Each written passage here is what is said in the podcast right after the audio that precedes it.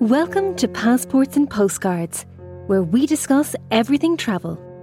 From cultural inspirations to exciting destinations and everything in between. With your host, Randall McKeown. Hello and welcome to Passports and Postcards. I don't really have a show for you today, and the reason for that is because I've been working on other things and sort of pull me away from this podcast. However, don't fret. I will have more guests coming up. Uh, I just recorded a show this week and it will be released next, fr- next Saturday. And I have other guests lined up, so we will be moving forward. I just want to jump on here and let you know that we're not going anywhere. And yes, we we still believe in travel, even though the crisis that's still going on with a new variant uh, from Omicron. Uh, we have the situation, the war in Ukraine. There are a lot of things going on in the world. We can't just turn a blind eye or bury our heads in the sand. We all want to travel. I think, well, I should say majority of us. If you talk majority of people, they love to travel. I think we were born with two legs to stand on, but also to move. So I think we were intended to travel. And I am looking forward to my trip coming up in September to South Africa. Spending one week in Cape Town and then uh, one week in safari just outside of Johannesburg. But I can't be really happy. You know, I can smile a little bit and try to pretend that I'm happy. Unfortunately, I'm really taken up by what's happening in Ukraine.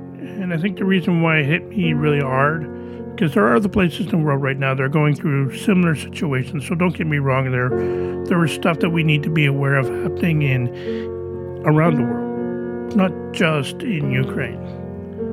But where it hurts me the most, or where it hit me the most, is the fact that I I have friends in Ukraine. Uh, I have friends that uh, maybe we haven't met personally, but I met them socially on social media apps or Uh, social audio apps, and I know that there a couple of them have got out of Ukraine, but I know three or four of them are still in Ukraine, and well, I shouldn't say no for sure, but I haven't heard from them, so I just assume they're still there. That's what's really eating up my time right now. I did read a book. One of my guests coming on the show in the next while, he wrote a book about his trip to Italy, so I read his book, so I took some time to do that, and we'll be talking about that on a later show. I just want to say this, and I might be just talking to, I might be talking to the wrong people, because you people might be vested, you might be understanding that there is a war in Ukraine. However, when I do talk about it, especially in in my circle of friends or my family, locally, it's like, stop it, I don't want to hear about it anymore. And they seem to bury their head in the sand. We need to look around the world what's going on, because it's not just in Ukraine. And every time I see images from Ukraine or I hear stories of civilians being killed, buildings, like apartment buildings, schools, daycares, uh, hospitals being attacked, I'm sad. Sad for the loss of life, but I'm also sad for what we're losing in structure. Some of these buildings hold so much history, and there was a beautiful, beautiful country before this war broke out. I don't know what's going to be left when it's done. And I can tell you what I've done personally, and this might be just off a bit, but I just want to let you know that I just didn't sit willy-nilly and just, okay, I'm really saddened by this. I've contacted my own government here, waiting for a response here in Canada. I've contacted the uh, United Nations. I've contacted NATO and European Parliament. The only ones I've heard from is European Parliament. And at the same time, uh, through social media, I came across a woman who, in Poland, who her family's hosting two families from Ukraine. I sent a message to her socially and just say thank you for what she's doing. She said, don't thank me, it's what I need to do. But then she asked, she says, there's this young lady, she speaks very good English, she speaks fluent Russian.